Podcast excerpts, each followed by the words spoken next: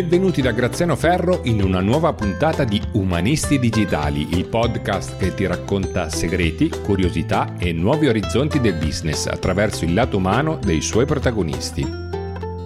Iscriviti al podcast per non perderti l'uscita dei nuovi episodi. Quando capisci che la scrittura diventa il tuo mestiere? Quali sono le storie che ti fanno battere forte il cuore? Forse quelle che tu scrivi nel tuo diario ogni giorno? Ogni parola è importante. Come sceglierla con cura? Tutti noi almeno una volta nella vita abbiamo desiderato scrivere un libro. Dopo che succede? Come si concretizza questo desiderio? Seguimi per scoprire una professionista della scrittura, ghostwriter, editor ed esperta in scrittura terapeutica.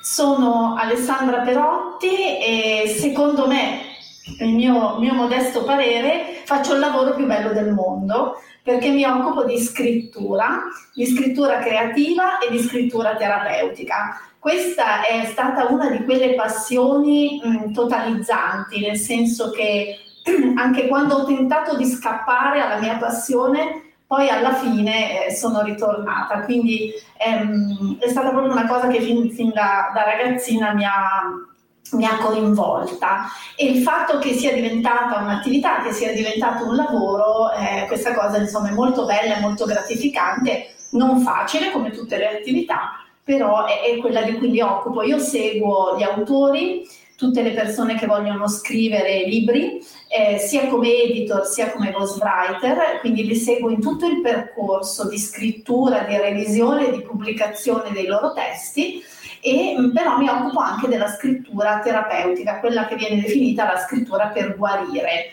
che è un mondo davvero affascinante, una dimensione particolare e eh, mi sono formata molto sulla, sulla scrittura autobiografica, quindi sulle storie delle persone. Alessandra, come hai organizzato il tuo lavoro? Beh, il mio lavoro è, è, molto organizzato, nel senso che eh, ho delle, delle, tabelle di marcia che devono essere mh, previste, che devono essere ben organizzate. Questo non vuol dire che, che non siano flessibili, però nel mio lavoro dove c'è tanta scrittura ma anche tanta comunicazione, per esempio, ha un'importanza fondamentale eh, costruire un calendario editoriale, un piano editoriale e attenersi poi a questo e ehm, devo dire che non posso fare tutto questo da sola, quindi il mio lavoro, l'organizzazione del mio lavoro si basa anche su, eh, sui collaboratori che, che sono davvero fondamentali. Qual è stato il tuo percorso? Come sei arrivata dove sei ora?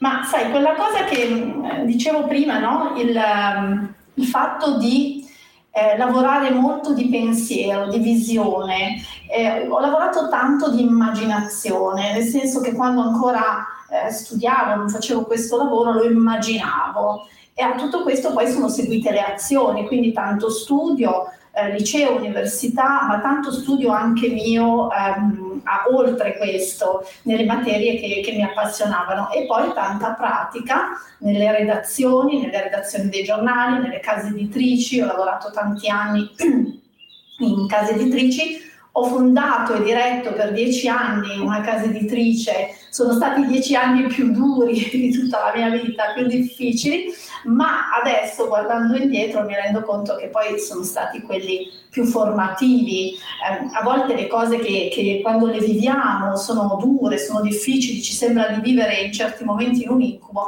poi alla fine ti rendi conto che forse quelle difficoltà ti hanno, ti hanno formato. Questo per dire che il mondo editoriale non è semplice, soprattutto in questi ultimi anni, però per me questa esperienza è stata fondamentale. Ho avuto poi l'esperienza per fondare Accademia di Scrittura, che è un luogo eh, di formazione e eh, di potermi insomma presentare per questa mia attività. Però devo dire che non si finisce mai davvero né di studiare né di mettere, di mettere in pratica. È un costante, penso che sia così per tutti, penso sia così anche, anche per te, per chi ci ascolta il fatto di doversi sempre mantenere eh, presenti sul pezzo, quindi studiare molto e sperimentare molto. Qual è il tuo prossimo progetto oppure orizzonte di cambiamento? Ma guarda, ehm, io sono in cambiamento da sempre perché sono una persona molto inquieta. L'inquietudine è una di, di quegli stati d'animo che mi accompagna da sempre.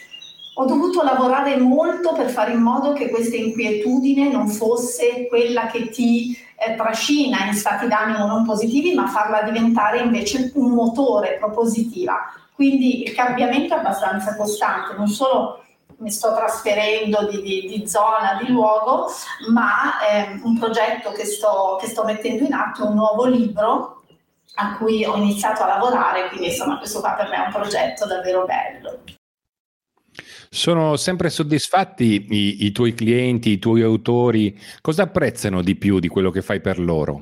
Guarda, eh, penso che, e questa cosa la metto in pratica, penso che sia un po' quello che mi differenzia, il mio tratto caratteristico, il fatto di accompagnarli molto, di, essere, di capirli anche, perché non, non, è solo fare un lavoro di correzione o indicare un editore, ma significa dare una consapevolezza all'autore del proprio stile. Per cui secondo me ehm, è fondamentale che quando l'autore ha finito di, il suo lavoro di editing non sia più l'autore che, che era prima, ma abbia davvero eh, fatto un grande apprendimento non solo a livello tecnico ma anche a livello umano, perché la scrittura è un atto di comunicazione attraverso cui andiamo nel mondo, raggiungiamo le persone, quindi per me è fondamentale accompagnare lo scrittore, fargli anche ovviamente notare tutto quello che c'è da migliorare, ma con il focus sulla presa di consapevolezza di quello che stiamo facendo.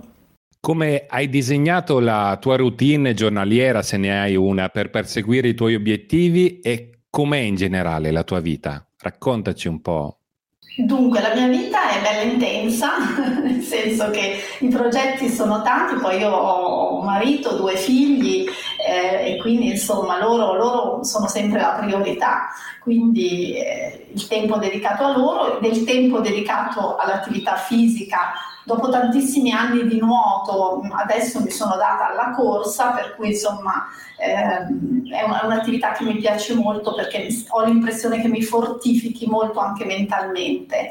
Ehm, e per il resto lavoro, molto lavoro e ehm, sempre uno spazio dedicato alla lettura e allo studio. A volte è risicato, però è fondamentale. Hai un aneddoto che di solito racconti per um, farci capire, per raccontarci per l'appunto come hai iniziato? C'è un punto preciso nella tua storia che ti piace raccontare, che magari è anche divertente? Ma guarda, non so se sia divertente, ma io ricordo, avevo praticamente 12 anni e c'era stato un concorso eh, un concorso sul gior- classico giornalino di paese, il bollettino di paese e mh, mm, insomma noi della scuola eravamo stati invitati a scrivere un articolo. Per cui io che sono sempre con me un po', anche un po' severa, mi sono detta, ok, se scelgono il tuo articolo vuol dire che tu nella vita potrai continuare a scrivere, se non lo scelgono non devi scrivere più e devi fare altro. Eh, lo scelsero insieme, insieme a qualcun altro, per cui per me tu immagina no, uno che ragionamenti fa, ma avevo 12 anni, quello fu il segno del destino e da allora ho detto, beh, devo fare questo. Qual è la mole di lavoro durante la settimana? Eh, la mole di lavoro è intensa, nel senso che mh, mm, mi capita spesso anche di non concludere la giornata di lavoro in ufficio, ma di continuarla a casa. E ci sono periodi molto, molto intensi, a volte magari arrivano tanti autori che hanno già firmato un contratto editoriale con un editore, quindi hanno i tempi stretti, per cui quando ci sono quei periodi bisogna lavorare, lavorare tanto. Con che criterio sviluppi i tuoi contenuti? Co- cosa ti ispira? Come ti organizzi? Dunque, eh, devo dire che è stato un cammino lungo e periglioso quello dei contenuti, perché mh, mm, per molto tempo ho ascoltato persone a cui mi affidavo e, e ho ehm, prodotto dei contenuti che molto belli di forma, ma in cui io non mi sentivo perfettamente rispecchiata. Per cui a un certo punto ho imboccato la strada che io chiamo dell'autenticità, magari a volte ci sono contenuti che possono anche non diventare molto popolari, ma che sono i tuoi. Inoltre chiedermi sempre se il contenuto che sto producendo, pubblicando, è un contenuto che porta valore alle persone. Eh, noi cerchiamo sempre questo nei contenuti, cerchiamo un valore che può avere varie sfaccettature. Per cui mi domando se ha valore per le persone è un contenuto che ha senso, se non ha valore no. La tua famiglia in tutta questa attività ti capisce? La mia famiglia santi subito, cosa dovevo dire? Certo, la mia famiglia mi ha sempre sostenuta e mh, mm, io sono, sono, grata a tutte le persone della mia famiglia, i miei genitori, mia sorella, mio marito, i miei figli, perché hanno sempre visto, mi hanno se, probabilmente sempre vista felice nel fare questo lavoro e quindi l'hanno sempre, l'hanno sempre sostenuto. Cosa vuol dire per te essere ricca? Guarda, io penso che la ricchezza vera sia una forma di sia libertà, quindi avere eh, me- da una parte i mezzi che ci consentono, quindi il denaro giusto che ci consente di, eh, di, realizzare i nostri progetti perché quello è importante, fondamentale, quindi non dobbiamo mai essere spocchiosi in questo caso, eh, ma eh, non potremmo fare nulla se non, se non fossimo noi ricchi eh, di, di, di, idee, di valori, quindi credo che la vera ricchezza sia avere dei valori su cui si poggia tutta la tua vita e la tua attività. Penso che non avere valori significa essere poveri e consegu- di conseguenza neanche liberi. Chi vorresti che parlasse al tuo funerale e che cosa ascolteresti in questo discorso? Dunque, guarda, non farei parlare mio marito perché direbbe troppo bene e poi sai, non è credibile la cosa.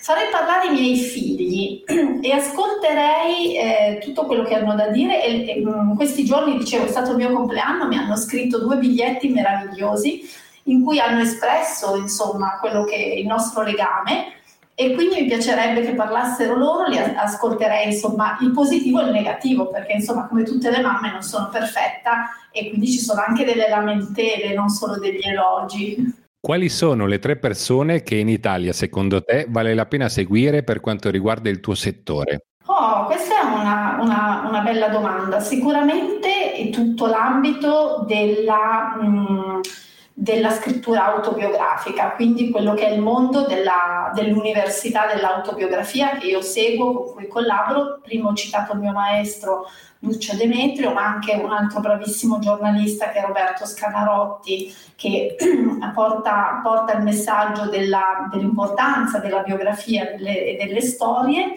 e ehm, io seguo tantissimi autori, quindi mi, mi, piace seguire. Devo dire che nel campo della scrittura creativa, della scrittura terapeutica, seguo forse più persone all'estero eh, che hanno, insomma, che poi da noi, insomma, portiamo poi, poi, tanti valori e quindi forse seguo più quella, quell'ambito lì, eh, penso, non so, tantissimi, tantissimi autori, anche classici, però non viventi, oppure anche la McCutcheon, che invece è stata un po' la, quella che ha fatto, eh, aperto la scrittura consapevole, quindi la scrittura terapeutica.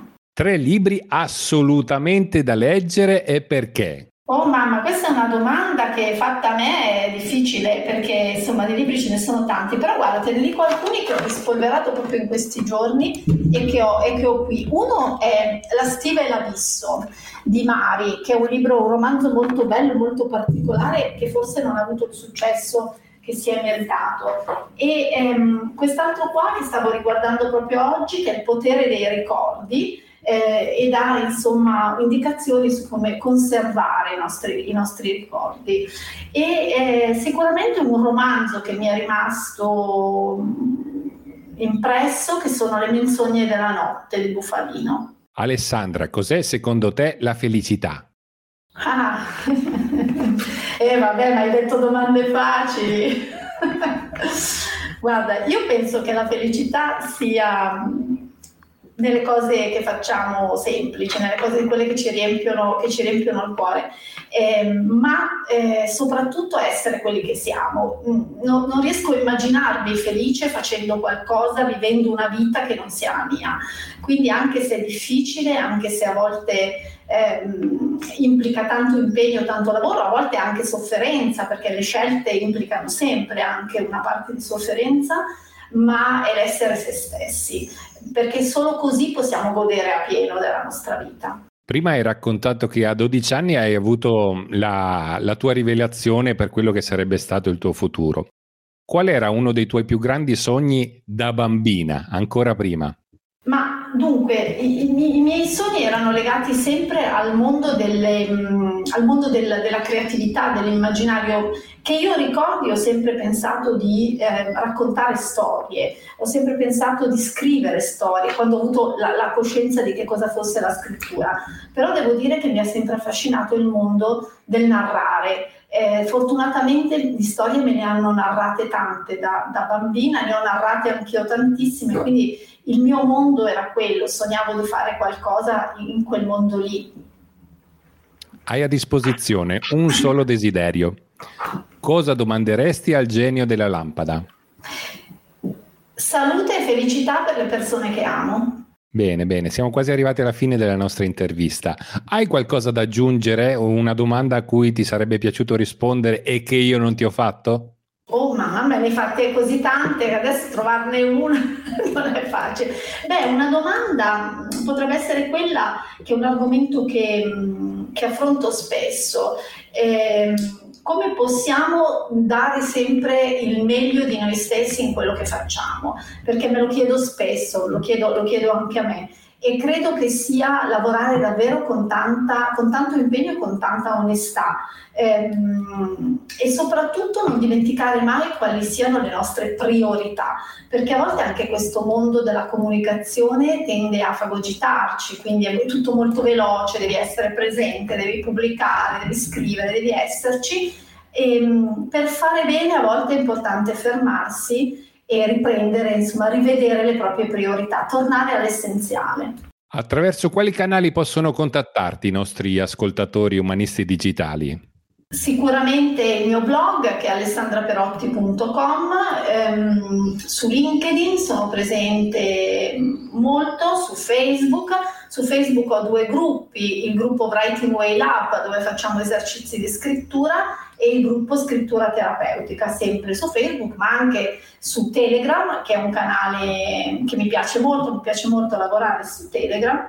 E ehm, ecco, questi sono insomma i canali principali su cui io lavoro e sono presente.